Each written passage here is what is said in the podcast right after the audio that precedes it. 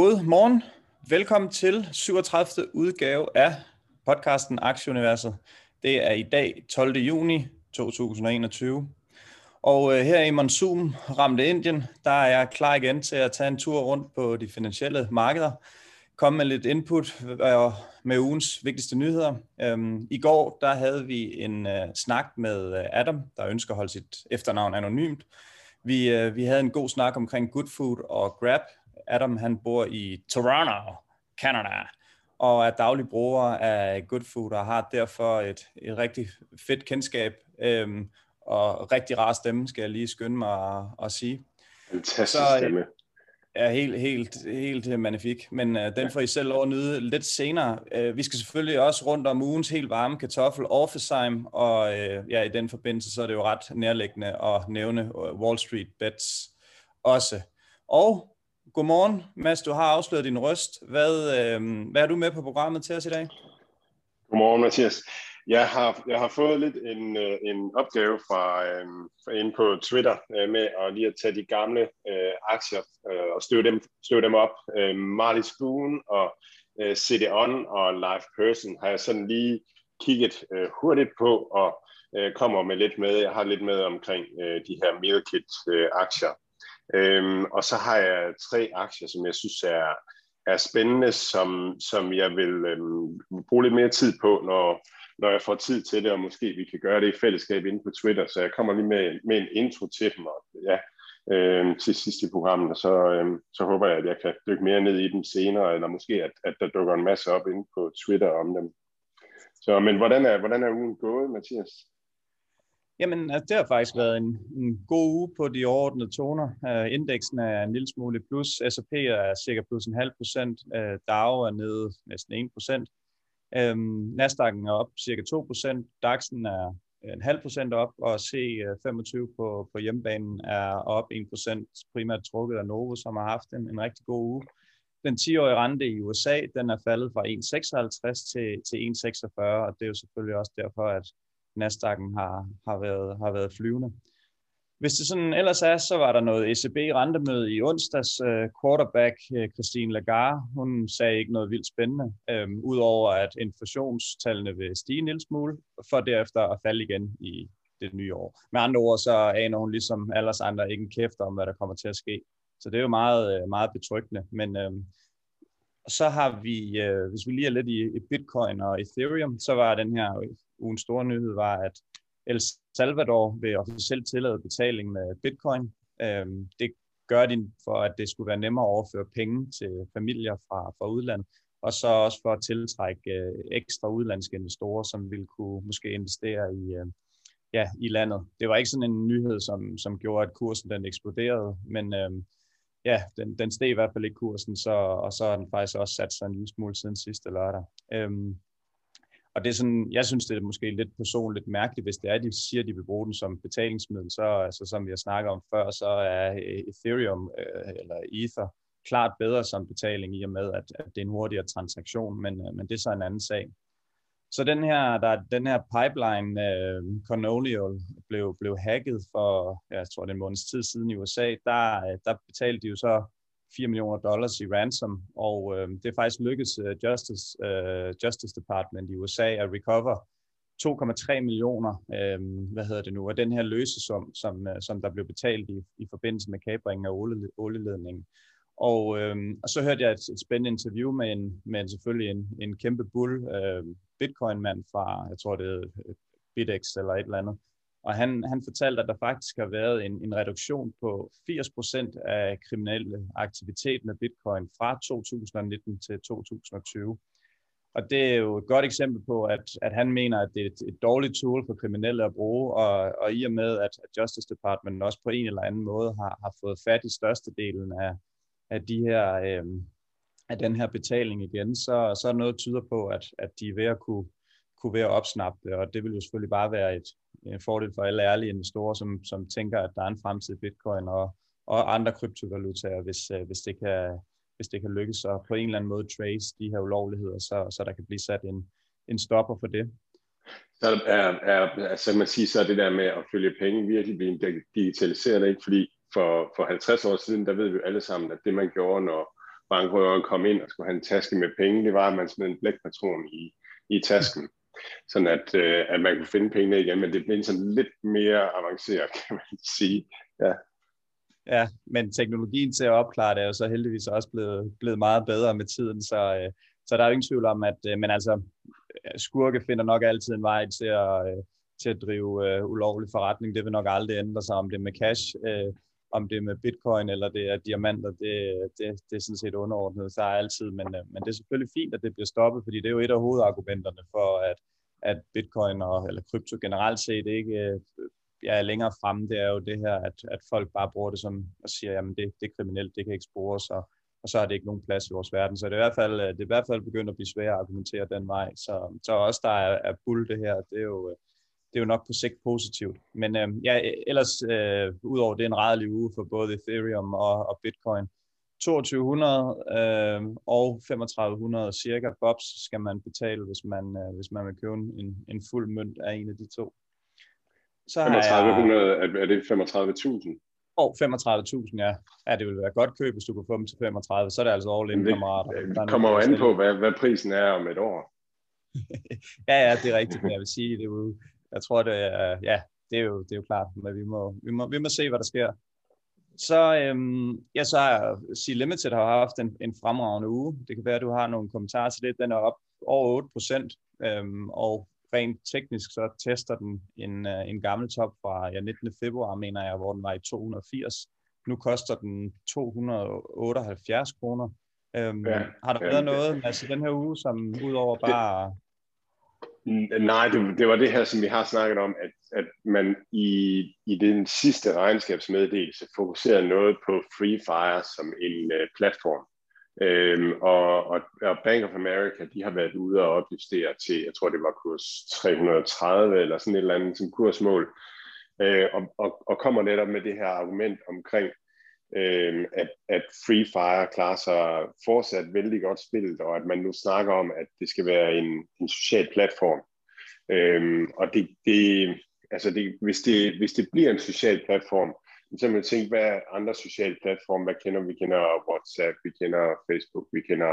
Altså sådan, så det er bare for at sige, at det er deroppe af, at en social platform kan være, hvis den har mange brugere i værdi, og så er der jo en eller anden given sandsynlighed på, at det bliver den type platform, eller den type platform, og principielt er der jo en eller anden procent, chance for, at Free Fire kommer til at udkonkurrere WhatsApp som social platform. Den er bare meget, meget lille, men den er der. Det er bare for at sige, at hele det der spektrum skal man lige have med, så det er ligesom et skifte i, hvordan man ser Free Fire-spillet. Og så er Shopee er jo startet op, eller man har meddelt, at man starter op i nogle flere lande i Latinamerika.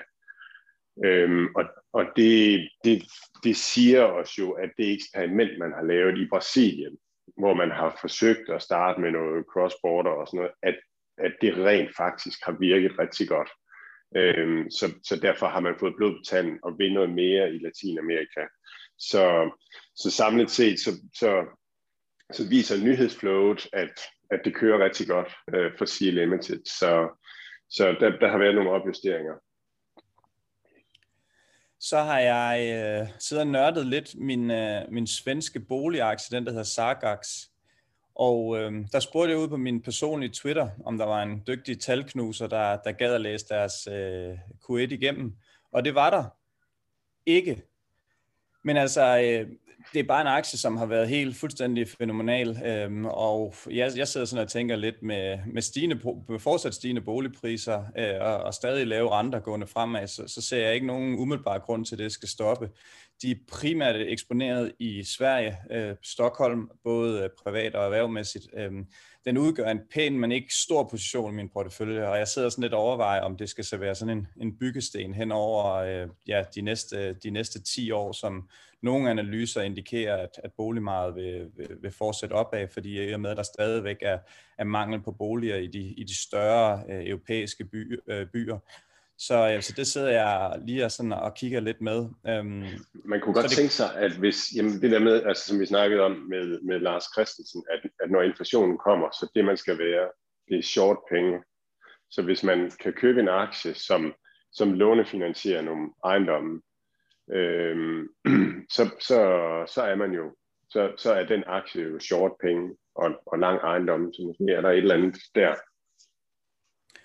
Og det er jo også, selvom at boligpriserne i salg skulle stagnere, så er der jo stadigvæk rigtig mange, som kun har råd til en lejebolig. Så derfor så, selvom at, så følger det stadigvæk, altså priserne på lejeboliger går stadigvæk op, selvom priserne stagnerer en lille smule, fordi det er ikke alle, der lige kan gå ud og låne 8 millioner svenske kroner til en lejlighed i Stockholm. Så er det bedre at betale 15 i leje.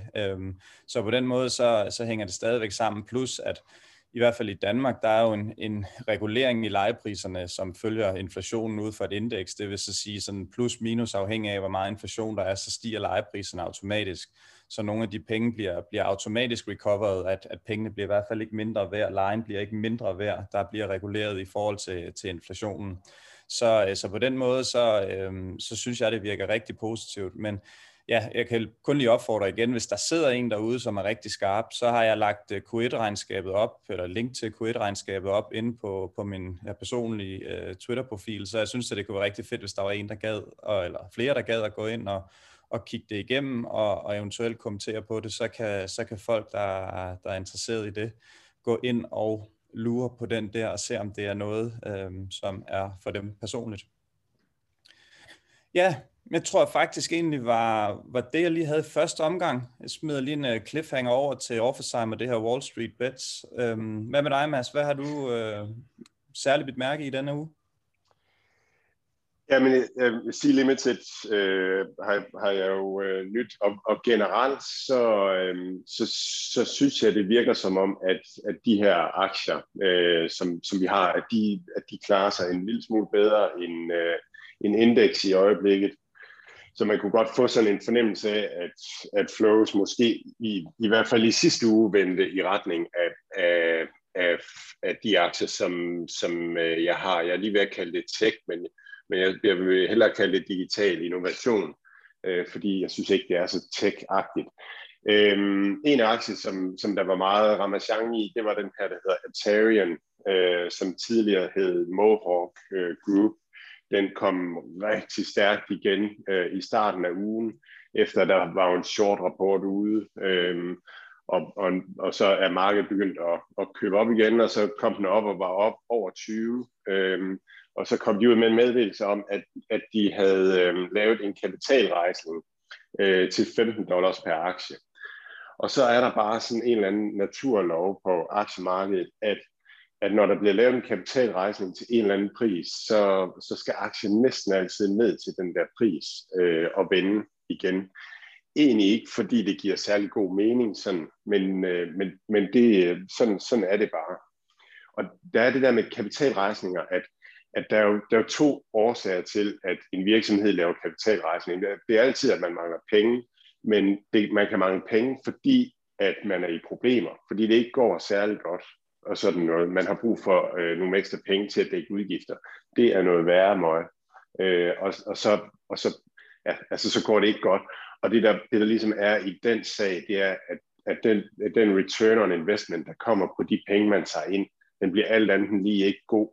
Så hvis man tager penge ind til kurs 15, fordi man er i problemer, jamen så er det ikke særlig sandsynligt, at afkast på de penge bliver særlig godt. Det vil sige, at værdien af aktien efter kapitalindtaget skal være lavere.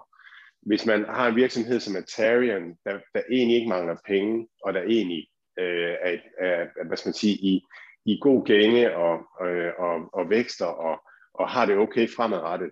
Når de tager penge ind til kurs 15, så er det jo fordi, at de regner med at kunne lave et rigtig godt afkast på de penge, de tager ind til kurs 15. Det vil sige, at de penge vil ret hurtigt være væsentligt mere værd end de $15 per aktie. Og det er derfor, at jeg benyttede lejligheden til at supplere en lille smule i Aterian hernede omkring 15,5. Fordi, ja, og det er tit sådan, at når noget falder, så er det også tit sådan, at det falder i en 2-3 dage. Så det er meget godt lige at vente den første dag, og så er der tit nogen, der lige har lidt mere, de skal have solgt på anden dagen, og så er det anden tredje dagen, at man skal købe, når noget falder. Men jeg tror, det er et okay bud her. Og så har jeg sådan gået og spekuleret på... Jeg har lige et spørgsmål. Hvad med omkring den her rapport, der kom ud med, at det hele var snyd og humbug og sådan noget? Er det ligesom fæset lidt i jorden igen? Ja, og det er et godt spørgsmål. Det er også der, man bliver tryg, når de tager penge ind nu. Fordi der er nogen, der vælger at smide $40 million i Aterian. Altså nogle institutionelle investorer, ikke? Og de har alt andet lige kigget under motorhjelmen i Aterian, inden at de laver den investering. så på den måde, så giver det en lidt proof of concept, eller sådan lidt tryghed, at der er nogen, der har været tæt på ledelsen, og har kigget på, hvad foregår der derinde. Og nu smider de altså $40 million i, det mener jeg, det var. Så det synes jeg, at det synes jeg giver tryghed. Vi skal bare lige, jeg kom lige med en kommentar til det, man skal bare lige stadigvæk huske, at de her stadigvæk lidt mindre aktier, der skal man altså lige være helt klar på sin investeringsstrategi, fordi det kan godt være rough waters, som du siger. Jeg mener, at den tirsdag faldt omkring 20% eller sådan noget, så mellem 15% og 20% bare på en dag. Så hvis man lige tænker, men tirsdag morgen, så køber man ind til kurs næsten 21, og så ser jeg 3 dage efter, så har man kun kurs 15 i den, så skal man lige være indstillet på, at det er altså muligt, det sker i nogle af de her lidt mindre aktier. Så skal man bare lige være have lagt sin strategi for, hvad det er, man præcis skal gøre, hvis man vælger at skyde efter dem her, fordi det er desværre muligt. Det sker altså ikke i Google, formentlig. Nej, og det er nemlig super vigtigt pointe, ikke også, fordi køber du Aterian-aktier nu, fordi at du mener, at du kan forudsige kursudviklingen over de næste 14 dage. Hvis du gør det, så vil jeg bare ønske dig held og lykke, fordi det går nok svært. Men hvis du køber Aterian-aktier, fordi at du tænker, at den forretningsmodel køber du ind på, og du tror, at det er noget, der kommer til at virke, jamen så har du en meget længere horisont, og så bliver du nødt til at være en lille smule ligeglad med de her kortsigtede kursudsvingninger. Fordi at det vil være super ærgerligt at have købt, fordi man synes, det er en fed forretningsmodel, og så sælge, fordi den falder 15%. Altså så blander man det hele sammen, og så gør man altså det forkert. De her roll-up selskaber, jeg synes, det er så sjovt at tænke på, hvad det egentlig er, der sker. Vi har set de her svenske roll-up selskaber, Stillfront, som køber spilstudier op, Embracer Group gør det, EG7 gør det, Sortex vil til i gang med det, og det er det her med, at man har en høj værdi, og så kan man købe virksomheder, som er værdisat lavere, og bruge sin egen kapital til at købe noget, som er billigere. Og hvis man så også kan gøre det, der man køber billigere, til en bedre forretning, når det kommer ind i den store forretning, så er der noget at hente på det. Og så kigge lidt på, at Aterian bruger helt vildt meget i markedsføringsudgifter. En stor procentdel af deres udgifter er markedsføringsudgifter, og jeg sidder bare sådan og spekulerer på, hvad betyder hastigheden? Altså hvis man kan se, at man tjener sine penge ind på 3 måneder af de markedsføringsudgifter, man har, så er man i gang med at investere igen, og så vil det give et højt tal i regnskaberne. Jeg går meget og tænker på, hvordan man skal se de her og forstå det her, så hvis der er nogen, der har en god input, så kom med det på Twitter, det synes jeg kunne være super spændende. Men det var egentlig det, jeg havde. Har du mere, inden vi skal over til Adam? Nej, det synes jeg ikke. Lad os få ham på. Hør hans vidunderlige stemme.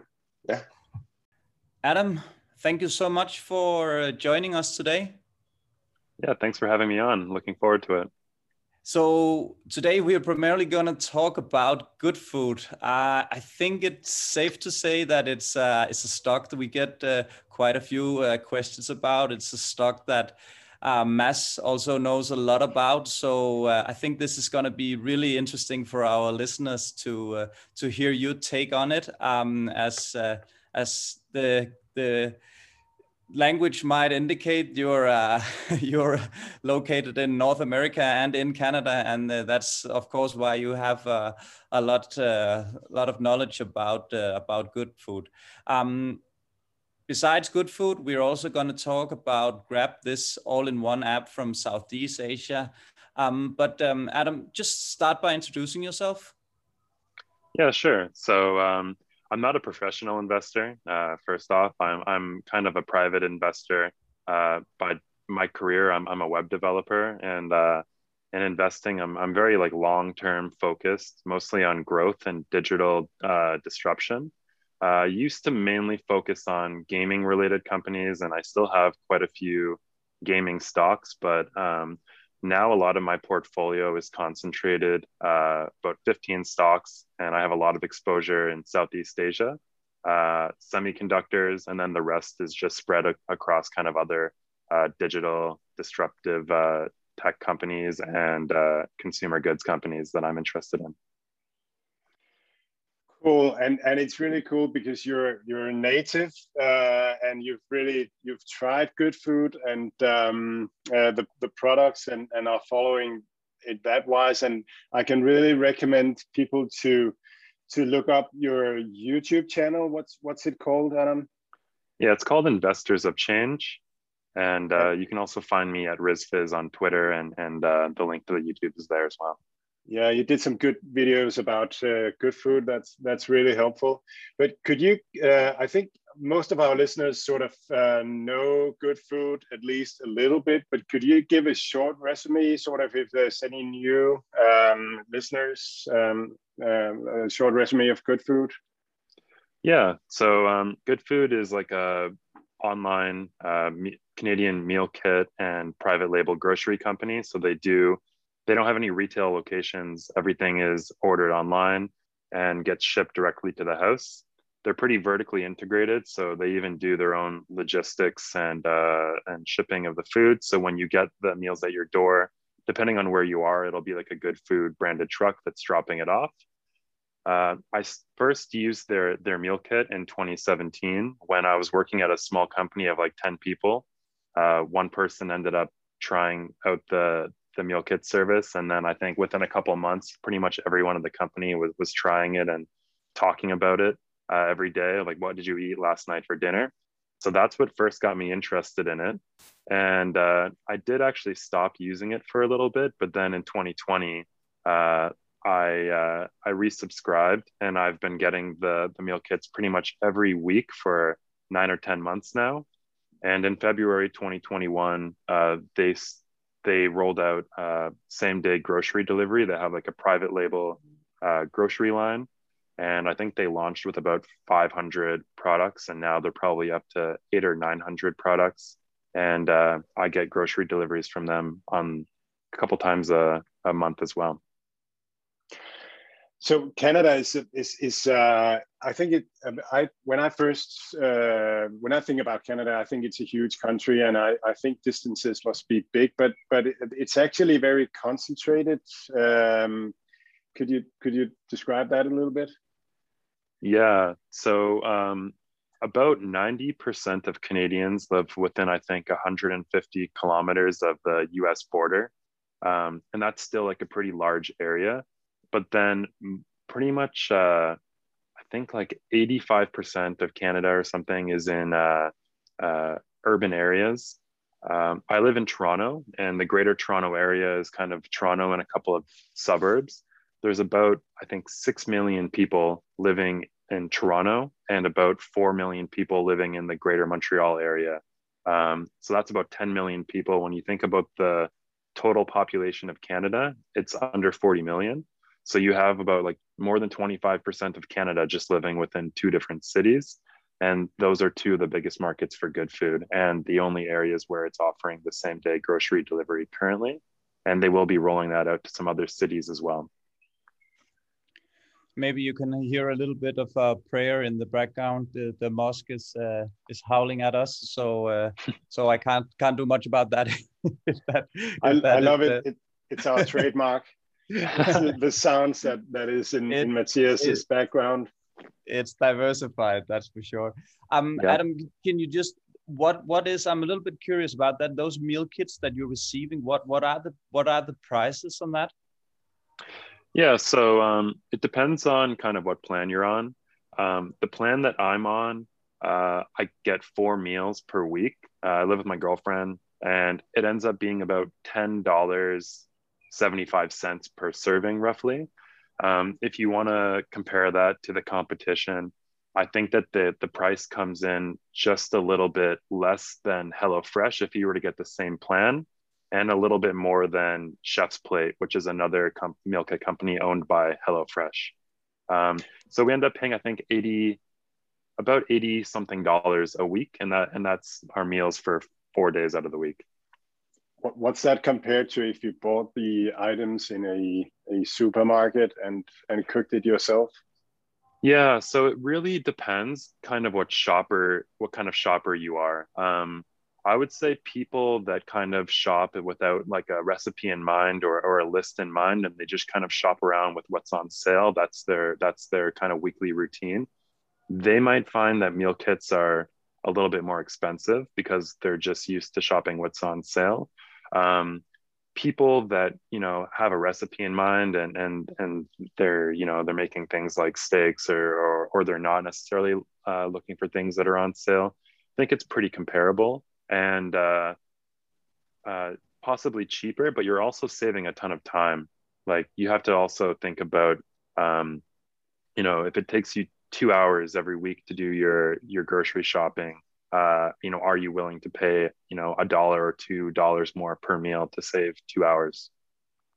Yeah, it's kind of cheap actually if you put a price on your time.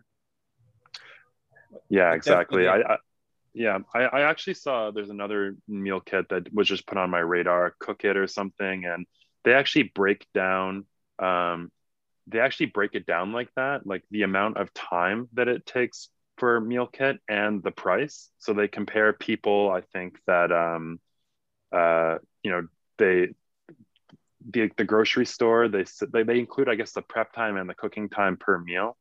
So they say if you go to a grocery store, it's about 45 minutes per meal and, you know, $9. And if you get a meal kit, it's about $20 per meal and about, $9, something like that.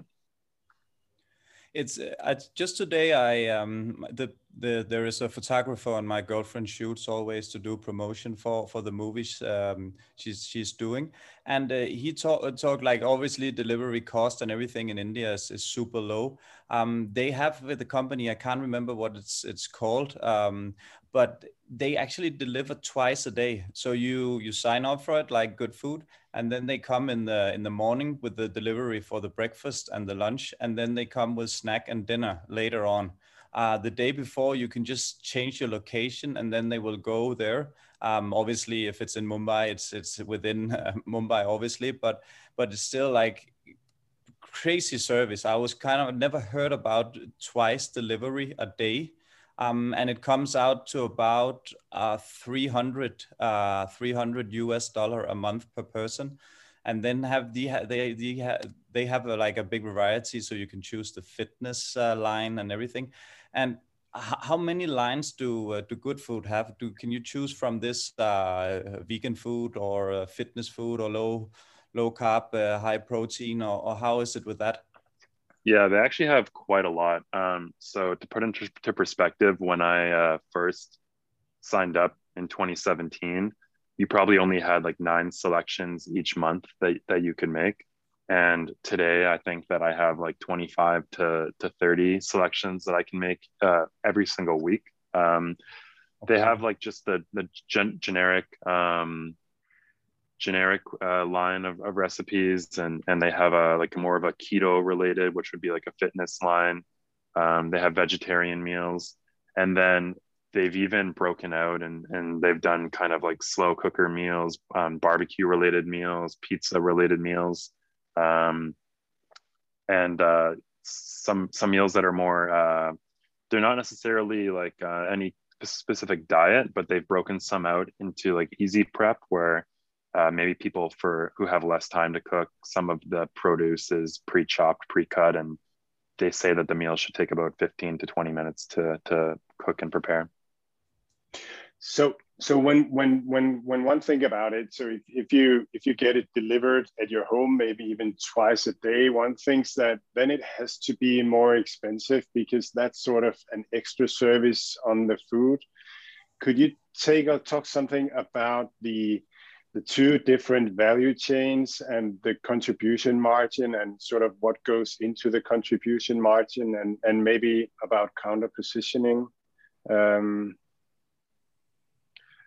Yeah, well, the margins are going to be higher, obviously, on the meal kits than with the private label items. I think that they don't really, I don't think they necessarily split those out when they report, but the operating margins right now, or profit margins of the food that they sell is in kind of the low 30%, 32 to 33%. And it's quite high for food, especially in Canada. And when you compare that to, you know, like the larger grocery chains in Canada, their profit margins are like in the low single digits. Kind of, they hope to keep up with inflation or just above inflation. So I think that the margins should stay probably in the low 30s. I think that they will eventually climb, but as they are expanding their private label line and opening up distribution centers across Canada, I know that they have a distribution center in the Greater Toronto area that they're building that's been delayed and supposed to be done later this year. The margin should also expand because they're closer to their customer and they can reach a lot more customers, you know, without having to ship all the way across the country from Montreal or from Manitoba. Yeah. So what makes up the difference in contribution margins between the two value chains? Why is it so much higher? Because I think prices are approximately the same for end customer, but why is the good food value chain so much, has a higher contribution margin? Well, part of the reason, you mean compared to like a traditional grocer? Yeah. Well, part of it is just like the logistics that good food has to go through. Like we have kind of five, I guess, places that Canadians will get their groceries in Canada. Kind of like the incumbents, we have three really large grocery companies, which are only national, and then we have Walmart and Costco, which are international. And the way that most of these grocery companies are doing online grocery is they ship from the store. So when a customer makes an online order, the groceries have already been shipped from distribution to the store. Someone then has to stock the shelves of the store, and then you make your online order. They send somebody around the store with a cart, taking items off the shelf one by one. You know, the items are spread out across a massive store. And then the user has to then either drive to the store and pick it up, like click and collect or pay and collect is something that's still very, very common. Or most of them are using some kind of third-party service like Instacart or Uber to do delivery. Good food doesn't have to go through any of that. Like, it's super inefficient to you know, stock shelves and then unstock them. So Good Food is doing all of they don't have any retail stores. So everything is sent from the distribution center directly. They have cooled rooms where all of the items are concentrated in the same area. And actually, once you make your order, I think it begins getting processed within only 15 minutes. Cool. And I think I also heard something about that the prices that supermarkets have to pay is larger because they have to have everything in stock the whole year, whereas Good Food is somewhat in control of what they have on the shelves each week. Have you heard about that, Adam? I think it was you actually that shared it. No, it's fine. Just go ahead. Yeah. So yeah, that there was a recent interview with the CEO of Miss Fresh, and that was a meal kit company that no longer exists in Canada. They partnered with Metro, which is one of our largest grocery chains, and yeah, she mentioned that because of the kind of, she assumed that large grocery stores were getting economies of scale. It seems like that's not the case when these large supermarkets want to ensure that they have enough stock of tomatoes or apples for the full year. They actually pay a fixed price for the entire year. And obviously they're going to order more than they need because they can't have someone go to the grocery store and there's no tomatoes there. That would be like a pretty bad customer experience. So the difference with meal kits is that they actually kind of order the produce and the supplies from the suppliers as they need them, and they can actually change the menu based on what's in season, what's not in season. So if tomatoes are really expensive during a certain part of the year, they can do fewer recipes that use tomatoes.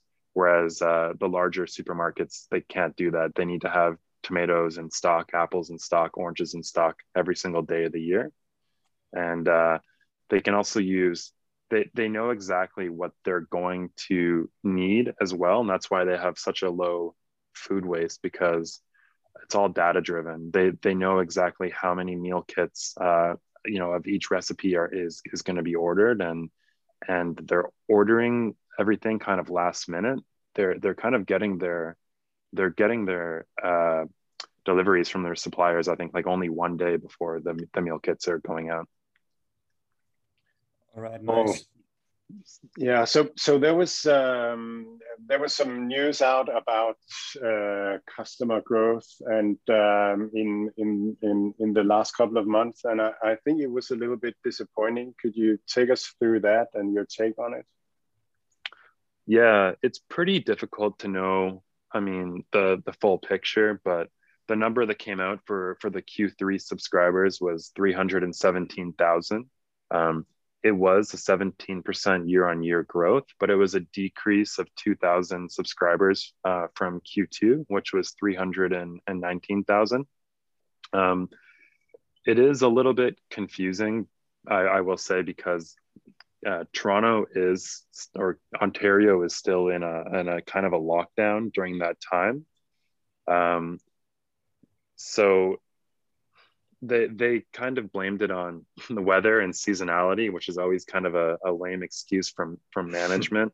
You hear it all the time though, when people are reporting, and there could be some truth to it, but I mean, it definitely never sounds great, and it's such a cliche, I think, when that excuse is used. Something that could, kind of be I don't know. I don't know exactly how to frame it, but this is kind of like one of the first large quarters that they've had Goodfood WOW rolled out in Toronto and the GTA, and even though they have fewer subscribers, those subscribers could have larger basket sizes because there's more and more groceries.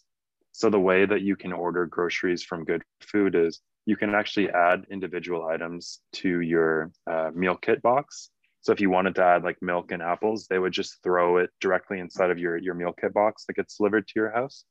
Or you can make a Goodfood WOW order, which is their same day grocery delivery. And in your grocery order, you can also include individual meal kits as well. So even though there's the subscribers are kind of flat, there is a chance that basket size is up since last quarter. Yeah. So do you think that what's your take on the decrease in subscriber numbers? Do you think, should we worry or? Yeah, I'm personally not too worried. I mean, some weeks or some months, my basket size is doubled or tripled now that I'm getting more grocery items. It could just be that I know HelloFresh has been doing a lot of marketing recently, but when they do this marketing, they have a lot of really, really nice promotions where new users can get like a full week of groceries or a full week of meal kits for free. Another benefit that HelloFresh has is that they're in the US and they're partnering with US advertisers and influencers. And a lot of Canadians are consuming that US media. So maybe like Canadians are watching a American YouTube channel, they get a promotion code for HelloFresh for free. And now if they enjoy meal kits, I think that there's not a ton of loyalty between which meal kit someone uses. So that if that's someone trying meal kits for the first time, that's another potential customer for Goodfood to grab along the line. Yeah, I really share that about the sort of the stickiness of the product. I'm not sure that there is so much advantage there. So that's why I like their groceries approach, because that will give them the customers some affinity to Goodfood, somewhat like Delivery Hero using dark stores as customer acquisition costs in new markets. So I guess that makes sense. Yeah, totally agree. And Goodfood, I think, is a lot more unique than HelloFresh. HelloFresh is kind of like, I've tried them both, and HelloFresh to me is a little bit more simple. Goodfood may lean kind of more towards the foodie or people who are like a lot more interested in cooking. The meals tend to be more interesting. The photography on the website is a lot more appealing. They tend to taste better, but sometimes they are a little bit more difficult to cook. And then they have their private label grocery, which is like all of the products that I've had are like very excellent. You can tell that a lot of thought goes into each new item that they're coming out with. And I think that through that, just once customers are kind of thrilled when they try these products, that's going to be the advantage that they have over other meal kits, is the quality of the products and how many new products are coming out with. I'm also thinking that this thing about having just one line of grocery items. Then you don't need to pay for consumer packaged goods companies to market and to be in competition and for products coming from 6 different companies. You just have one quality, which is the one that you choose, and it can be a good quality for perhaps for the same cost price as something else. Yeah, exactly. A huge advantage is that you don't need to carry 8 different SKUs of ketchup or mayonnaise. You just have your one SKU. And as long as customers are satisfied with that, I don't think that they're going to care. It also makes the online shopping experience so much easier. If you go on to one of the larger grocery stores in Canada and you search for tuna, you might get 1,000 results. And as a customer, it's super difficult to filter through everything. Or if you search milk, maybe you get the first 10 results might not even be milk. You might see milk chocolate in there, and that's not what you're looking for. It's difficult to find. Difficult to find the one that's on sale. Yeah, and you just want a good quality milk for your home. Yeah, most people don't care if not given the option, right? Like they know that they want milk and they just want something that's reliable. Adam, let's just grab Goodfood a bit, and then let's have a look of Grab. Yeah. I think I said that I changed, and then I came back to Grab. Yeah. So you said that you have an interest in these Southeast Asian, online companies also. So just like briefly, just tell us, what is Grab? We have been around it before, but just like give us a short recap. Yeah, sure. So as a backdrop, I used to actually live in Southeast Asia in like the early 2010s for a little bit. And that's what got me interested in investing in the region. It's rapidly expanding, especially the younger generations. They're like completely tech focused. When you go out for dinner with these people, they're the kinds of people that are like on their phone, you know, the whole entire time. And it's not necessarily like considered rude there. They're just very, very plugged into the internet economy. So yeah, Grab was founded in 2012 by Anthony Tan and Huiling Tan, and the two are not related.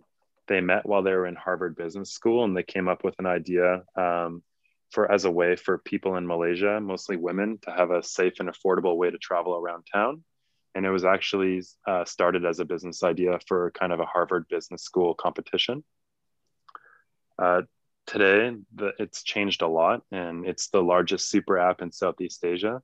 They offer ride hailing, food delivery, package delivery, digital payments, and hotel booking. They beat out Uber, who kind of tried to expand to like every region in the world when they were expanding. And that was in 2019. Uber sold off their entire stake in Southeast Asia to Grab. And at the time, that gave them about a 23% stake in the company. Today, Grab says that it has about 72% of the entire ride-hailing market in Southeast Asia, and about a 50% share in the food delivery market, and a 23% share in the digital payments market. Their biggest competitor is Gojek, who's recently announced a merger with Tokopedia, which is an Indonesian e-commerce company, which is also a competitor to Sea Limited, which I'm sure everyone is aware of now. And they're combining to be a new company called GoTo. Grab is not publicly listed under its own ticker yet. It's actually going public via SPAC with Altimeter Capital under the ticker AGC. It was originally set to go public in July, but that recently got pushed back actually to Q4 2021.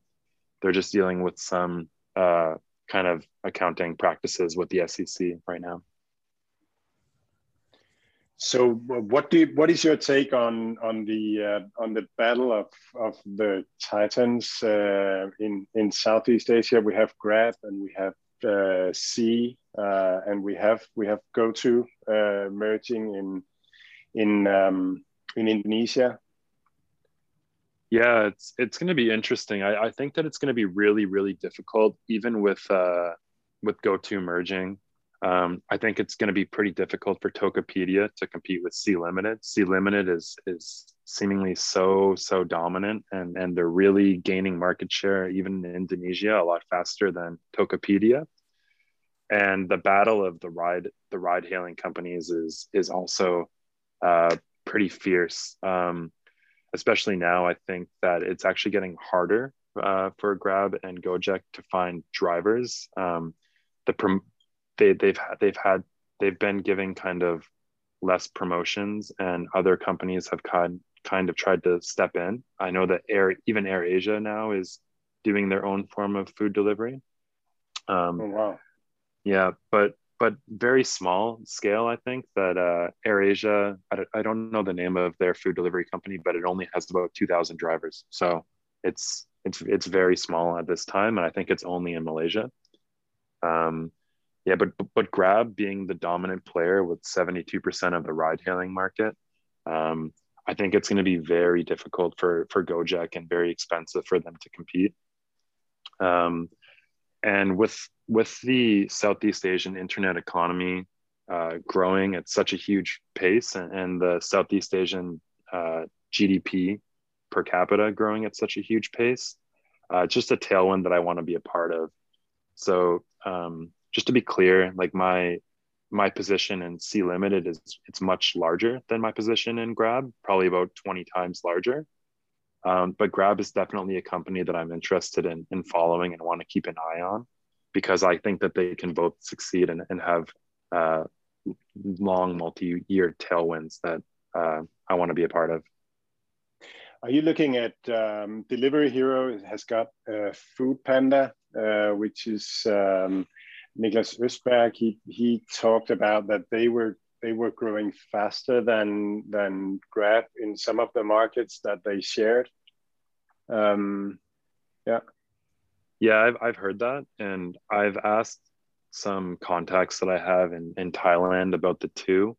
And what I've heard is that they seem to not really have a preference. Most of them don't have a preference over Food Panda or Grab Food.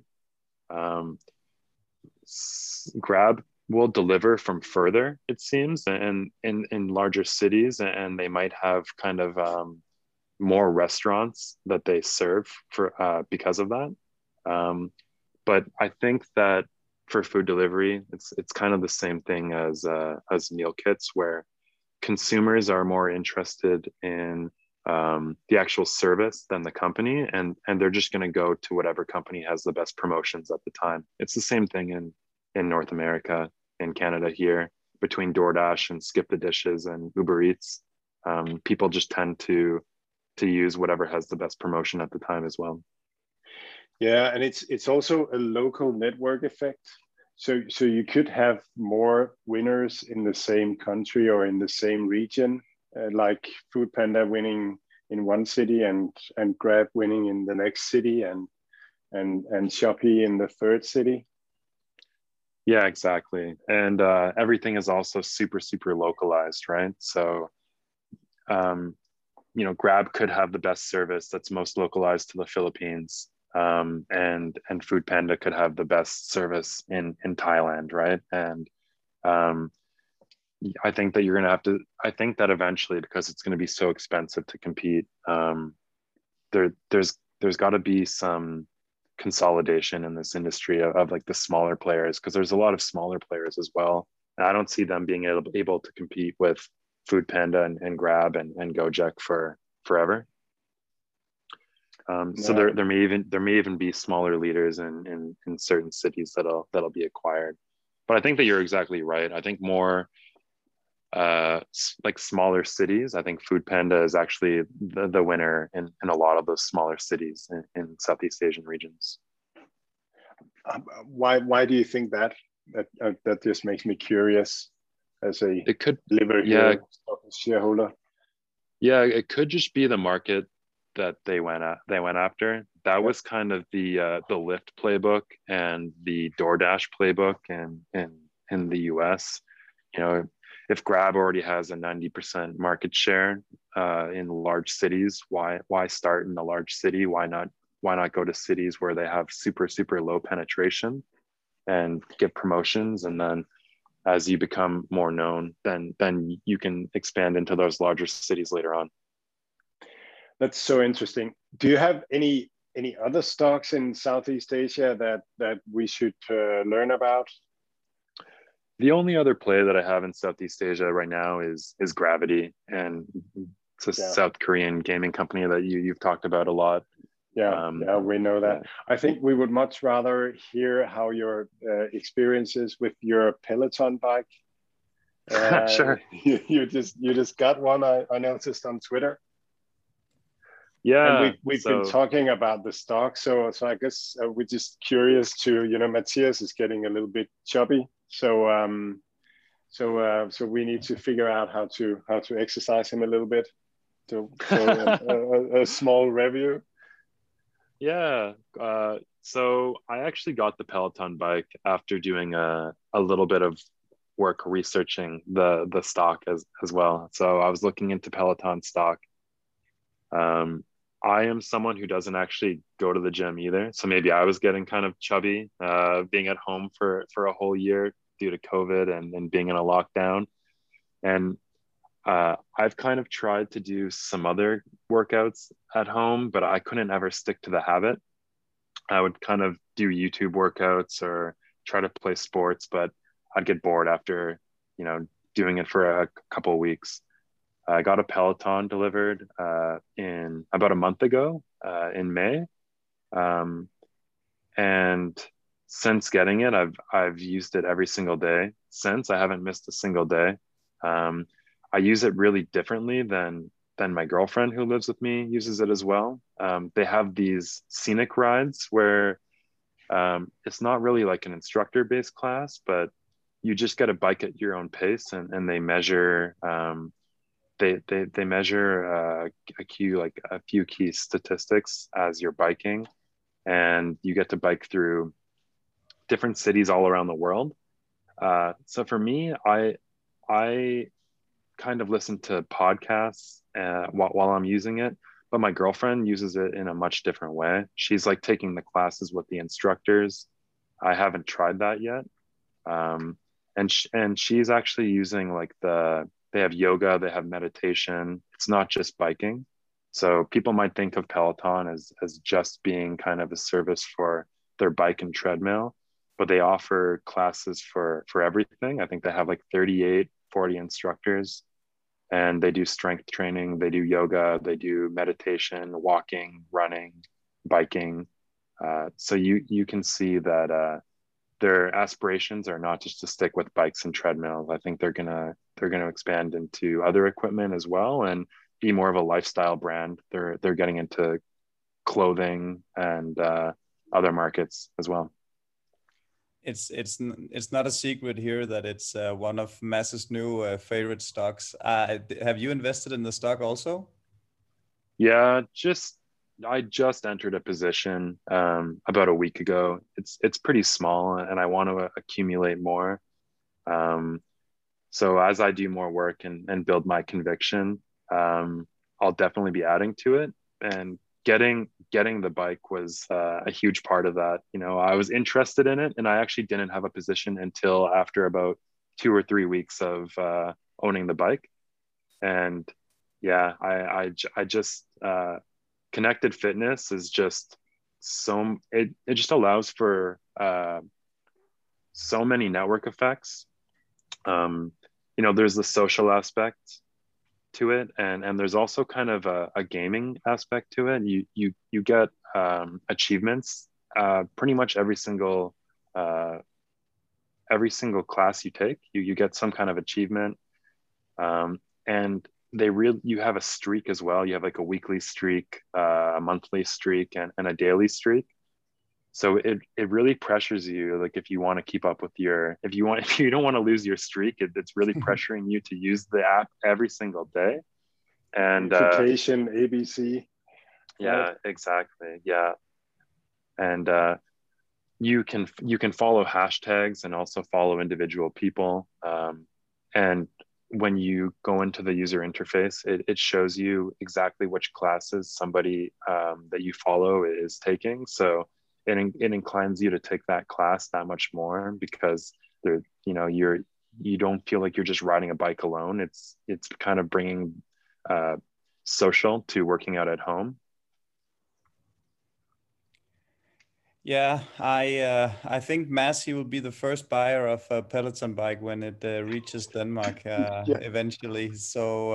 So then we have another test pilot to judge it. No, it sounds really interesting, and as we just said, we talked about it last Saturday, and the thing about that it's getting more social to be honest, being online and do these things online than it is in a gym, right? People are listening to their own musics with their AirPods and everything on, and it's not really like together with anyone in the gym. So you might as well just save the time and use a bike or do a yoga session or some functional training or something. So it's definitely sound interesting, and I'm ready to go for it. Okay, fuck it. I'll join Mads and we'll get through. Yeah, that's an interesting thing though. I think that it's only in like 4 or 5 markets now, and even within Canada, it's only available they only shipped a part of Canada. So as they expand to new markets, I mean, that's a huge growth opportunity for them, right? As I'm sure Mads is not going to be the only Dane to get a Peloton bike as they expand there. And I think that hotels and gyms are going to want, if this is such an attractive piece of equipment, you know, hotels, gyms, offices are going to want these bikes as well. Mm. Totally. Adam, you, if you ever want a different career, you really need to go on the radio. Your voice is just so wonderful to listen to. So it's been really amazing, and you're such a thoughtful investor. I think you'll be an inspiration for a lot of us. I know you are to me. So thanks a lot for making us smarter on Canada and Goodfood and Peloton and Grab. That's been amazing. Yeah, I appreciate it, and same to you. I think that you're the one that got me on Twitter, Matt. So I really appreciate that, and I love the content that you've done on some of my favorite companies like Sea Limited and Food and Gravity in the past. Thanks, Adam. Thanks. And people can find you at, what's your Twitter tag? Yeah, I think it's at RysFizz, RYSFIZ. Yeah, cool. So have a great weekend, and thanks for joining us. Yeah, you too. Appreciate it. Take care. Thank you so much, Adam. Mads, hvad flyver gennem hovedet på dig efter den her snak med Adam? Jamen, nu er det jo dagen efter i dag. Jeg satte mig lige ned og kiggede på de der meal kits selskaber og lige sammenlignede, hvad de lavede og hvor de var sådan forretningsmæssigt. Og Marley Spoon, de havde i sidste kvartal en 100% vækst, og så handler de til en prissætning på 1,3 i enterprise value. Det er market cap'en fratrukket gælden. Enterprise value over revenue, altså deres omsætning. Så 1,3 er deres price sales, kan man sige. Marley Spoon og en 100% vækst. HelloFresh, de vokser også 100%, og de handler til en EV revenue på 2,5 for de næste 12 måneder, altså cirka det dobbelte. Og Goodfood handler til en EV revenue på 1,14 for de næste 12 måneder, og vækstede i sidste kvartal 71% i revenues. Så Goodfood er prissat sådan cirka dobbelt så dyrt som de to mindre konkurrenter. Mads, jeg kunne egentlig godt, nu når du lige snakker om de her konkurrenter, fordi at HelloFresh, som du selv lige har nævnt her, de er jo allerede globale. De er både i USA, de er i Canada, de er de fleste steder i Europa, de er Australien, de er New Zealand, de er England, det her tyske selskab. Vi har jo altid snakket om, og et af dine buzzwords, det er jo det her moats eller voldgrav. Har de ikke allerede gravet voldgrav rundt om det her marked og er blevet lidt for dominerende til en lille spiller som Goodfood for eksempel kan komme ind og de skal jo erobre markeder fra dem på sigt. Er løbet ikke kørt, eller hvad tænker du? Det er et mega godt spørgsmål. Altså det er virkelig også noget, jeg har gået og tænkt på. I Canada, der deler HelloFresh og Goodfood cirka markedet for meal kits. De er nogenlunde lige store. Men jeg har sådan gået og tænkt på, hvad er voldgravene i meal kit? Og der er jo ikke særlig stor kompleksitet i interaktionen. Jeg tror også, Adam sagde det, jeg ved ikke, om han sagde det online, eller han sagde det offline, her med, at hans mormor, at hun har begge services, og hun vælger bare sådan lidt frit, alt efter hvad der er på menuen og sådan noget. Så der er ikke noget, der egentlig binder en kunde til en bestemt meal kit på den måde. Det mener jeg, at Goodfood er i gang med at lave, fordi at det bliver sådan, at det er Goodfood, der kan levere online groceries, altså supermarkedsvarer, og det er Goodfood, der har deres eget brand. Så hvis du skal have noget mælk også, eller du skal have en dåse tun, eller et eller andet, jamen så vælger du Goodfood, fordi det kan du ikke få ved HelloFresh. Så derfor, og så når Goodfood har været i gang med det her online groceries, så ved de, at okay, den mayonnaise, du købte i forrige uge, den er nok ved at være for gammel, så kan de foreslå dig, vil du have en ny en af dem med hjem, nu du også bestiller tun i dag, og så videre. Altså, så Goodfood kommer til at oparbejde noget proprietære data omkring kunderne, og det vil kunne gøre, at de vil kunne levere en bedre service og den her online grocery service. Så sådan som jeg har tænkt på det, det har været, at HelloFresh Group, de er i landgrab mode, de vinder over det hele. i øjeblikket. Og det vil sige, at de lærer folk at bruge meal kits og vokser. Men jeg har troet mere på Goodfood, at de ligesom opbygger noget, som er mere konkurrencedygtigt på lang sigt, fordi de laver en dybere integration med kunderne.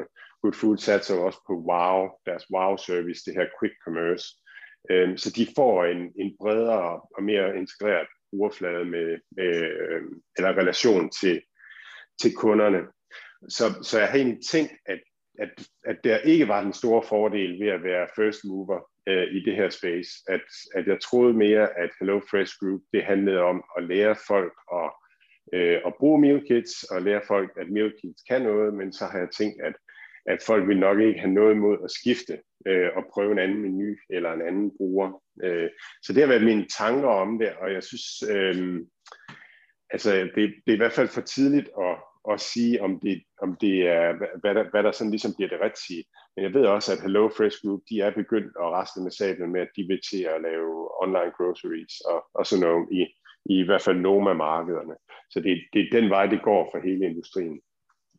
Men jeg kan da godt sparke mig selv over skinnebenen over, at jeg ikke har sat sig på HelloFresh Group, fordi det er jo dem, der kursmæssigt har været vinderne. Ja, lige præcis. Det.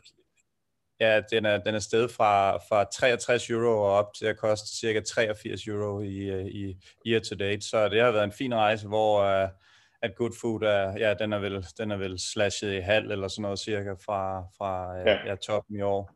Ja, så jeg købte Goodfood for et år siden til 6 kanadiske dollars, og nu står den i 8 eller et eller andet, og hvis jeg havde købt HelloFresh dengang, så havde det været til 30 euro, tror jeg, og den står i 80 nu, så det har helt klart været den forkerte hest.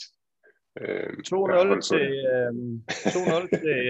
HelloFresh her det må så ikke være EM, fordi det er en kanadier, men i verdensmesterskabet i fodbold indtil videre i hvert fald. Vi må se, hvad der sker, og hvem der render med det store trofæ i sidste ende. Mads? Apropos trofæer, så skal vi da lige høre din historie om Orphazyme her. Skal vi ikke det?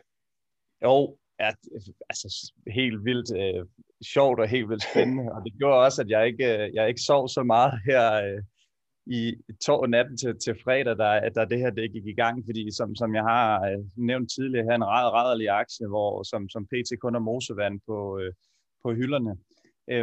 De venter jo den her godkendelse af deres primære produkt mod de her rare diseases, den hedder Niemann-Pick disease type C. Og det er grunden til, at folk har troet meget på Orphazyme. Det er en meget, meget sjælden sygdom, og de stort set allerede kender deres målgruppe, så de skal ikke ud og bruge nærmest den eneste krone på markedsføring. De har allerede nærmest alle navnene, som har den her sygdom i deres database, og hvis de så er de eneste, der tilbyder et produkt, der kan afhjælpe det, så er det jo bare med at få ned til FedEx og få det kørt afsted. Og så i torsdag, så lige pludselig, så sker der noget mærkeligt, inden den lukker i Danmark, der stiger den lige pludselig 8-9%, og det er jo sådan en realistisk stigning, hvis den her FDA-godkendelse skulle komme, som godt nok var skitseret til omkring 17. juni, men det kunne være, at de havde fået mindre lavet over, så de havde fået godkendt den, så det begyndte folk, og så lige pludselig begyndte volumen i aktien bare at stige helt sindssygt i den amerikanske udgave af Orphazyme, og jeg tænkte sådan, hvad fanden sker der? Så jeg gik selvfølgelig i gang med lige at undersøge Twitter og diverse fora og så videre, og så var der nogen derude og sige, ja, men det er fordi, de har fået godkendelsen, og så gik jeg lidt i gang, og så fandt jeg nogen, der var lidt klogere og sagde, det har ikke noget med det at gøre, at den er røget i kløerne på Wall Street Bets. Og sådan bare lige for at give en lille sammenligning af, hvad der sker volumemæssigt, når de her gutter, de går i gang, eller gutinder. I går efter et kvarter, normalt set er der 182.000 i average omsætning af Orphazyme i USA per dag. Da den havde været handlet i gang i kvarter, var der 14 millioner styks aktier omsat. Så det var helt vildt, og da den toppede ud, var den i 1400% plus. Den åbnede i 5 og var oppe i 77, inden så faldt igen og lukkede i kurs 21. Og jeg synes selvfølgelig, det var ekstra interessant i og med, at jeg har den her aktie, og jeg lå der og spekulerede på at sige, hvis den bare, jeg tror da jeg gik i seng i Indien, var det omkring midnat min tid, så det vil sige en 8.30 i Danmark eller sådan noget, og der tror jeg, den var en 600-700% plus, og jeg lå der og tænkte, hvad skulle jeg købe for de penge, at jeg fik, og da den var op og så var i 1.400%, så tænkte jeg, hold da op, det er lige pludselig, min lille investering er blevet til mange millioner, men jeg kunne selvfølgelig så ikke sælge i og med, at det er den danske, jeg har. Og det er jo lidt sjovt, fordi at de her, som vi også har snakket om før, men de her store investorer, som har fordel ved IPO, som kan lægge sig ind præmarkedet og alle de her ting, og de kan lave salgsordre præmarkedet, og de her, hvor andre også dødelige må vente til der tager der ledige aktier på Nordnet, eller hvor vi nu handler, der er det bare helt vildt sjovt, at sådan en gruppe unavngivende personer kan komme ind og give altså en gigantisk fuckfinger til de store spillere, og ligesom sagt, jamen nu har I styret det her marked, og positionerede sig, og så bedt, og så bagefter udsendte en artikel om, at nu er vi eksponeret i genmap, eller hvad det er, nu må I andre gerne begynde at købe ind, så vores kurs kan gå op, og vores bet kan gå op, og de er bare ude og sige, jamen two can play this game, og man kan sige, at det dårlige ved det er jo selvfølgelig, at de får en masse små investorer med, fordi at det er klart, at de er tvunget til ligesom at gå ud på for eksempel Reddit og andre og sige, jamen hey, det er nu det foregår, ellers så kan de ikke tvinge det op i den volumen, som der er, selvom at det er efterhånden nogle store spillere, som vi nok har med at gøre, så det er selvfølgelig ærgerligt, at der er nogen, der taber deres penge, men sådan igen, som jeg siger, sådan er det også for de store, der er også nogen, der får, når de store er ude og tage en position i en aktie, så også private, vi køber også ind til en dårligere kurs, så på den måde, der er det, altså, det er helt vildt interessant, som investering, der vil jeg ikke lige umiddelbart anbefale, at man går i gang med det her, men jeg synes godt nok, det er interessant, og jeg sad fredag morgen og nørdede flere timer inde på Reddit og Wall Street Bets, for at se, hvad der overhovedet er hale i det her omkring Orphazyme. Mathias, er der en nyhed? Altså, er der et eller andet substantielt i det, eller er det bare en kursmanipulation? Det er ren Wall Street Bets. Altså, det er jo fordi, at som jeg sagde... Det er en kursmanipulation. Ja, det er pump and dump. Det er, altså, som jeg sagde, de har ikke noget på hylderne pt. Deres primære produkt afventer godkendelse. De har jo kæmpe cash burn for at holde det her biofarmselskab i gang. Deres to produkter, ligesom deres to ekstra ben, som de håbede på, der kunne blive til en kursraklet, de faldt ned og fik ikke en godkendelse. Det virkede ikke ved patienterne. Så deres hovedprodukt her afventer godkendelse, og hvis det så også bliver en fuser, jamen så er det bare en dead man walking, den her aktie. Så det er ligesom derfor, at det ligger ligesom lige sweet spottet for de her Wall Street-drenge, eller Wall Street Bet-drenge, at gå i kast med den, fordi at PT har den ingen værdi, og hvis FDA kommer med negativ feedback til dem, med deres godkendelse for deres fase 2-studier, der er, mener jeg, der er, så er den ikke noget værd, så skal de stort set starte forfra, det vil så sige, så crasher den. Så det her med, at det er en penny stock, det her med, at de egentlig ikke rigtig har noget produkt, og de er meget afhængige af en godkendelse, gør bare, at det åbenbart er lige et godt target for de her at gå i gang med. Så, altså folk tror jo lige pludselig, at der er nogen, der ved noget om den her FDA-godkendelse og sådan nogle ting. Jeg er også lidt glad, altså fordi netop som du siger, det tager jo kontrollen fra dem, der ved noget. Altså nu kan de ikke stille og roligt vente og købe op og sådan noget. Nu bliver de også tvunget til at komme ud og gætte. Så det synes jeg er meget fedt. Og det er jo lidt det, som aktiehandlen gør. Den eneste forskel er, at det er nogen, som man kan sige ligesom ved, hvem er, at Morgan Stanley, de går ud og siger, men altså generelt set, så handler vi jo, vi køber jo en aktie på, hvad er Novos indtjening om 6-12 måneder. Vi går ikke ud og køber en aktie på, hvad Novo er værd i dag, og hvad de sælger. Det er jo sådan lidt, og nu er der bare nogen, der går ud og siger, jamen hvorfor skal I bestemme? Det er udbud og efterspørgsel, der bestemmer, hvad en aktie skal koste, og hvis de her gutter, de mener, at den skal pumpes op, jamen så har de så en pengetank, der er stor nok til at gøre det her, så ja, det er endnu en spiller i markedet, og det er klart, at alle de her gamle penge og gamle fonde og sådan noget, de har jo travlt med at gå ud og sige, men det er helt forfærdeligt og alt sådan nogle ting, og man kan egentlig sige, det er det er egentlig lidt det samme, de selv gør. Så på den måde, så er det, jeg kan i hvert fald ikke lige få øje på, hvad konsekvenser det skal have, udover at der er nogen, der tjener ufattelig mange penge på det, og der er nogen, der taber alle deres penge. Udover det, så, men sådan er det jo generelt på aktiemarkedet. Det kan koste penge og tjene penge, og det er farligt at investere, hvis man ikke vil risikere at tabe det hele, så skal man bare hæve alle sine penge og lægge dem under hovedpuden og håbe på, at man ikke har for indbrud, så går det i hvert fald ikke helt galt. Men ret beset, altså så er kursmanipulation jo ulovlig, uanset om det er Wall Street Bet, eller det er fonde, eller hvem det er. Altså så hvis man gør noget for at manipulere med en kurs, det er ulovligt. Så på den måde, så er de jo, altså de er jo på kant, Wall Street Bets, med om det er okay. Ja, altså det skal jeg ikke. Altså den blev jo stoppet, jeg tror over 20 gange i handlen aktien torsdag for at se, om der var noget bag, og man kan sige, med de tools, de har til at undersøge det nu her, og i hvert fald de regulativer, der er omkring kursmanipulation, er der jo ikke, vil de i hvert fald ikke taksere det som kursmanipulation, ellers ville de have stoppet alt, suspenderet alt handlen. Så lige i det her tilfælde ved jeg ikke, men altså som du siger, det er det selvfølgelig sikkert lige på grænsen, men i og med, at hverken torsdag eller fredag blev den andet end bare holdet kort tid og så optaget igen, så har de i hvert fald ikke fundet noget ved myndighederne i USA, som skal tyde på officiel snyd i hvert fald. Så det må man jo indtil videre forholde sig til af dem, der har styr på det. Men altså, ja, som du siger, det kan jo godt være, at der kommer nogle reguleringer i fremtiden omkring det her, for at få det stoppet. Det er der nok mange af de store hedgefonde og investorer, der gerne vil have. Men indtil videre... Det er da træls, når man ikke kan styre spillet, Mathias. Ja, præcis.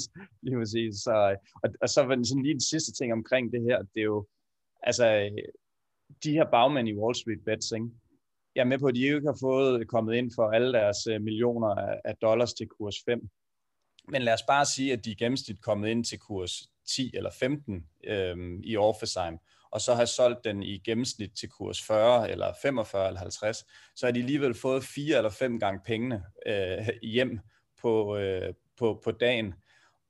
Og det er jo også det samme, der har været tilfældet med både AMC og er i gang med AMC og GameStop. Så de her folk, de bliver altså rigere og rigere. Og nu når de har fundet den her model, så er der ikke noget, der tyder på, at det sådan lige i første omgang stopper. Hvorfor skulle de stoppe med det her, i og med, at de i hvert fald ifølge myndighederne ikke gør noget forkert?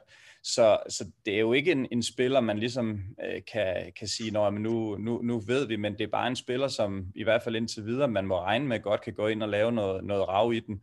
Og ja, så det er i hvert fald en ubekendt, som kommer ind, og det er nok ikke noget, vi har set sidste gang, at de kaster deres kærlighed over en aktie, som i hvert fald ikke reelt set har den værdi, som de får pumpet den op i.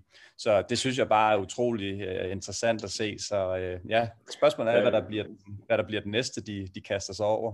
Ja, lige præcis. Jeg tror i hvert fald, der er nogle long-short-fonde, der sidder og kigger på deres korte positioner og revurderer deres risiko ved dem. Så, ja.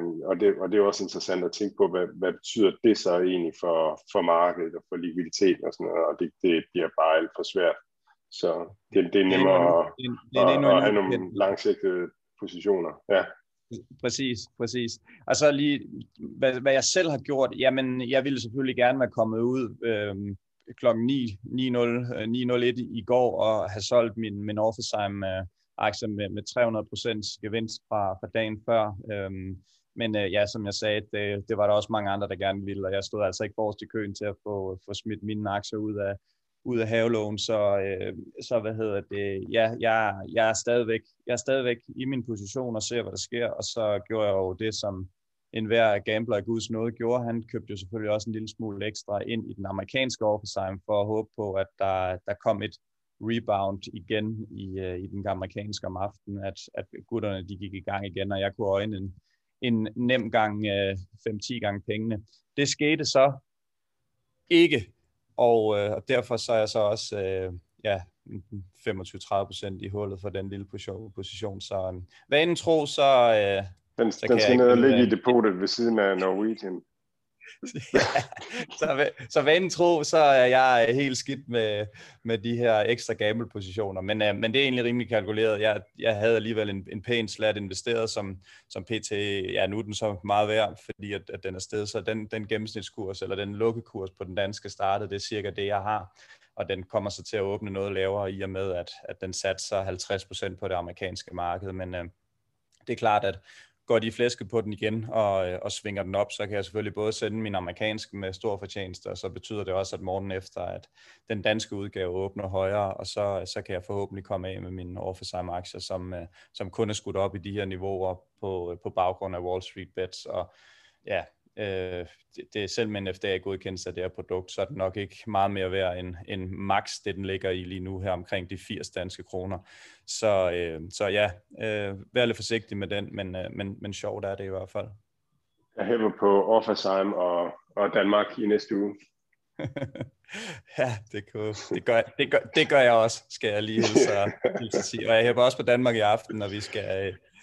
Når vi forhåbentlig skal tæve rædelige Finland i fodbold. Men det er en anden snak, den kan vi gemme til en anden gang. Mads, vi skal lige snakke lidt om nogle gamle glemte aktier. Take it away. Ja, det er ret tit. Der var en på Twitter, der spurgte til nogle af de her gamle, som vi ikke har talt så meget om. Marley Spoon og CDON og Live Person. Og jeg kiggede lige på det. Live Person havde et Q1, hvor de voksede 38%. Den handler til 8 gange price sales for de næste 12 måneder. Og det er sådan, det er ikke vildt billigt, når den ikke vækster mere, men på den anden side, så er det virkelig, virkelig tech. Altså jeg tror, det er at dem, der er førende med AI, med kommunikation, altså med chat services og med messaging commerce, altså hvor man bliver vejledt af en robot eller en artificial intelligence. Så jeg synes bestemt, det ser fornuftigt ud. Markedet forventer 27% vækst i år og 23% vækst i 2022. Jeg kunne let se dem fortsætte med at vokse lidt mere end de der 23%, fordi jeg tror, at de er sådan helt i bunden af den der S-formede kurve, hvor at vi begynder at anvende mere AI i vores kommunikation. Altså det er jo det, der ligger i hele det koncept, man kalder Web 3.0.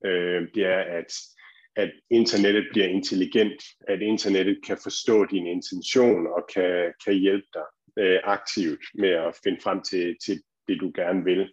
Så når du bruger Google i Web 3.0, så Google ikke mere passivt på samme måde, men Google vil også være aktiv. Måske spørge det rigtige spørgsmål. Var det fisk, du tænkte på, eller hvad var det ellers, du tænkte på? Altså sådan, så der er Live Person et godt sted, synes jeg. Og jeg synes, det er spændende. Jeg var ikke fuldt den så tæt, fordi væksten er en lille smule mindre end i de her store digitale platforme, altså Sea Limited, Mercado Libre, Delivery Hero, sådan noget. Så var der CDON. Deres Q1-regnskab var med 4% vækst, og det var sådan lidt forventeligt. Det er en blanding af den gamle 1P-forretning, hvor man sælger direkte til kunderne, og 3P-forretning, som er den nye, hvor man laver en markedsplads. Men når man så ser på markedspladsvæksten isoleret, så var den 25%. Og det synes jeg nok er sådan lige i underkanten til, hvad jeg havde håbet på, da jeg kiggede på tesen senere. Så jeg er glad for, at jeg solgte der. Og om jeg vil overveje at købe den igen, jamen det bliver jo, som du også var inde på, det bliver jo noget med at se på, hvordan bliver det på de næste kvartaler. Så det vil være noget mere at lytte til ledelsen omkring, hvad siger de, og hvordan vil de få noget mere vækst i deres 3P-markedsplads og følge den. Så var der Marley Spoon, ja, som det også er et stykke tid siden, jeg har kigget sådan noget til på, og der blev jeg egentlig positivt overrasket over, at de vækstede 100% i deres i Q1 year over year, og at deres price sales ligger altså på omkring 1,3. Det er ret billigt. Der var en kapitalmarkedsdag, som man kunne gå ind og kigge på, og den er jeg gået i gang med at se, og jeg synes egentlig, det ser ret spændende ud. De får sagt, at de regner med at vinde i USA, og det er jo sådan rimelig bold, eftersom at HelloFresh Group jo netop slog Amazon og Blue Apron i USA. Så den skal jeg helt klart have genbesøgt ordentligt fremadrettet. Og så er der et par aktier, som jeg simpelthen synes er så spændende, og jeg bare nævne dem, fordi jeg synes, der er noget et eller andet rigtig spændende i dem. Og det er den ene, det er Opstart. Det var den, som Henning Carlsen, der fortalte om innovation, han talte om. Ja. Og der var den under kurs 100, da han talte om den, så han været op omkring kurs 180, og nu er den faldet tilbage til 120.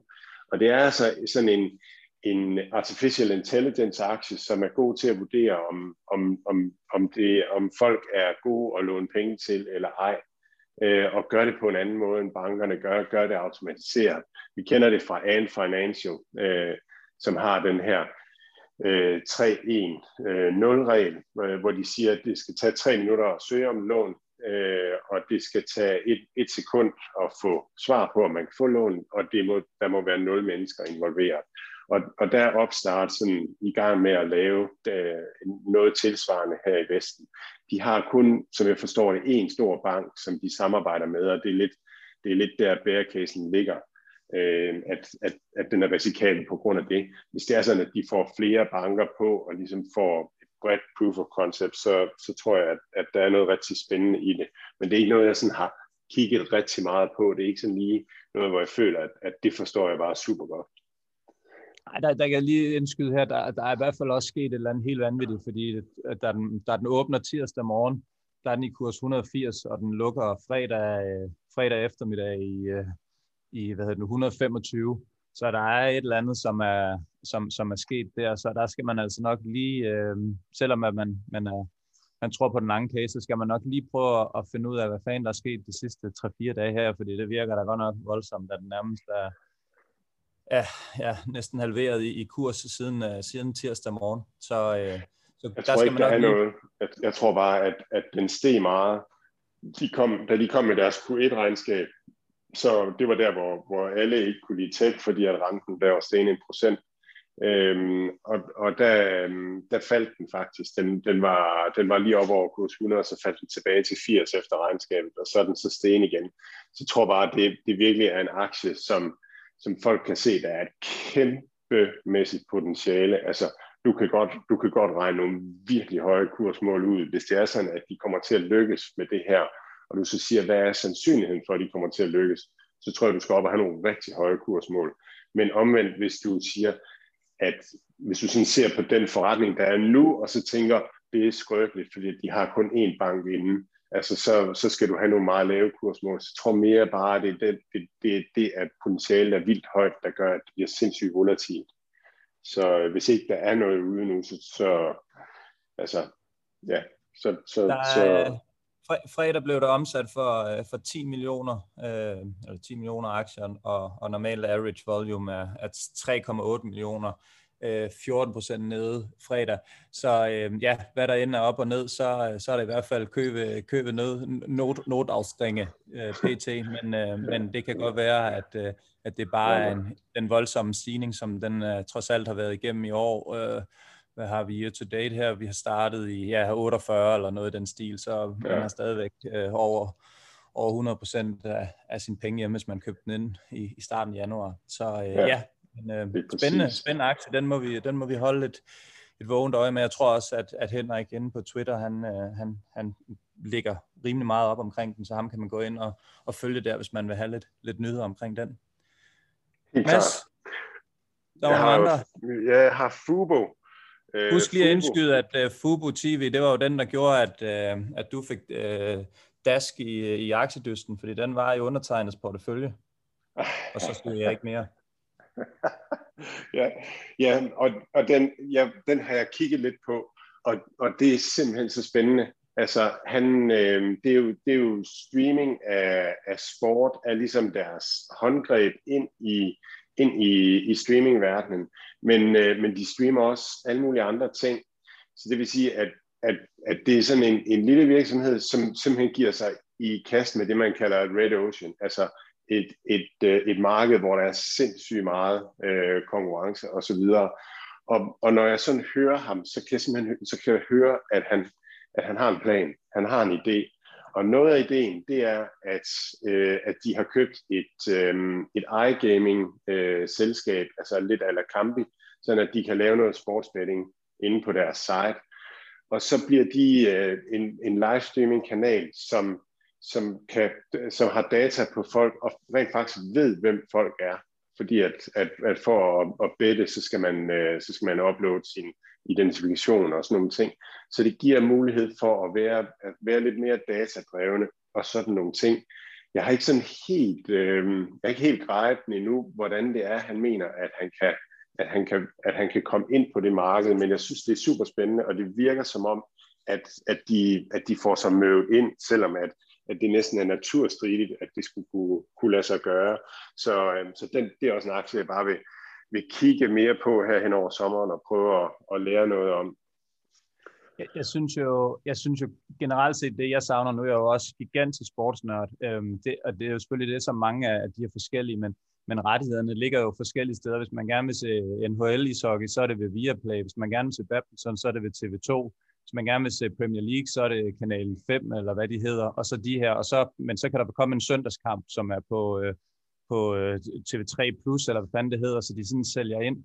Det, jeg gerne ville smide nogle skejser efter hver måned, det var jo en, som ligesom samlede større sportsbegivenheder fra hele verden. Så jeg ved ikke, om det er muligt, at man kan gøre det, eller rettighederne er så meget værd for dem, der ejer dem, at det er bedre at holde det sådan lokalt og forhandle med de de forskellige, men jeg ser der også et kæmpe potentiale. Jeg tror, der sidder mange mennesker derude, der gerne vil smide nogle 100 kroner af efter og have et samlet sportsabonnement på større ligaer. Så jeg ved ikke, om det simpelthen bliver for komplekst at skulle have det ind over, for i øjeblikket, der tror jeg, de har rettighederne til noget af det amerikanske, de har rettighederne til noget spansk La Liga i hvert fald, men det kræver nok ligesom, at man kommer længere ud over det, end bare lige et par fodboldligaer, men man simpelthen siger, jamen det er hvor sportsnørder mødes, og som du siger, hvad der så kan være af lukrative sidedeals for dem med betting og med statistik og med alt muligt andet, og med chat og forums og social media og alt muligt andet, det kan man jo så tage, men det var da i hvert fald en af dem, så når de begynder at få noget contest på, så kunne jeg da godt se mig selv være en global bruger af det her produkt i hvert fald. Ja.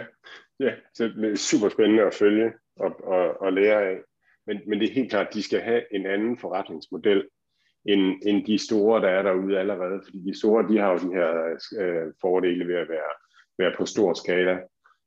Så Fubo, de skal komme med en anden forretningsmodel for at det kan lade sig gøre, og så med en meget bedre brugeroplevelse. Men det er også det, du er inde på, at det ville være rart, hvis det nu er sport, man gerne vil se, at man så ikke skulle veksle rundt med alle de her forskellige kanaler. Så er der Global E, eller E-Global, GLBE er tickeren. Det er en aktie, som der begyndte at blive skrevet om på Twitter nu, især fordi ham, der hedder Pue Saxena, han har skrevet, at det er hans største position. Det er et israelsk selskab, som faciliterer cross-border, altså handel over landegrænser. Så hvis du er en dansk... En dansk t-shirt sælger, har en webshop og så videre, så kan du via Global-E komme til at kunne sælge i andre lande. Og det, der er vældig interessant, det er, at Shopify har købt en pæn del af virksomheden. Så det tyder på, at Shopify vil bruge dem som deres cross-border og salg til udlandet. Og det giver simpelthen, det giver bare rigtig meget mening, at man skal det, og at der skal være en, der fjerner al den friktion, der er ved at sælge på tværs af landegrænser. Og gøre det nemt at automatisere det. Det er sådan en ny friktionsbarriere, som giver mening og nedbryde sig. Der er rigtig meget i det, der giver mening. Jeg kiggede på prissætningen, og den handler til en price sales på omkring 20 og vokser omkring 100%. Og sådan, min første indskydelse, det var, at så ville jeg hellere have Mercado Libre og Sea Limited umiddelbart. Men jeg vil helt klart følge Global-E. Jeg tror, det er en spændende aktie, og en aktie, vi kommer til at se mere til ned ad vejen. Spændende. Den har klaret det ret godt i år, indtil videre kan se. I starten af året var den i $25 og handler sig i 46. Den hedder, ja, som du nævnte, Global E Online og har tickerkoden GLBE. Så der kan man lure med. Og det er helt klart, altså når sådan en som Puro, han nu er ude og siger, at han har købt den og sådan noget, så kommer der en, altså så kan der godt komme en hype. Det betyder noget for en aktie på den størrelse, at han har den. Jeg har bare svært ved at se, at hvis den stiger nu her 10-20%, at man så skal holde den og regne med, at den bare fortsætter ind i himlen. Men det kan den godt, når det er pus. Så hvis man stiger på den, så tror jeg også, man skal tage en hurtig gevinst, hvis det er sådan, at den lige fordobles eller et eller andet. Fordi Pur er også vældig god til at hoppe af hans positioner igen, selvom han siger, at han er langsigtet. Den er lagt ind i watchlisten hos Mathias, så må vi holde øje med, hvad der sker der. Mads, jeg tror i hvert fald, according to Manus, at vi er done for i dag. Har du noget sidste, du vil byde ind med? Nej, nu er det bare fodbold. Så er det fodbold. Jeg tror også, at det bliver en længere omgang. Det kan man lige nå inden landskampen, hvor vi alle er røde og hvide, indtil de spiller raderligt, og vi så begynder at holde med Frankrig i stedet for. Men mere derom, vi er selvfølgelig forhåbningsfulde og tænker, at Finland er gode i hockey, men ikke så gode i badminton. Heller ikke i badminton. Fodbold, hvad fanden snakker jeg om? Så go Danmark, og jeg hæpper for Indien. Og du hæpper for Højbjerg. Ja. Tak for nu, Mathias. Selv tak.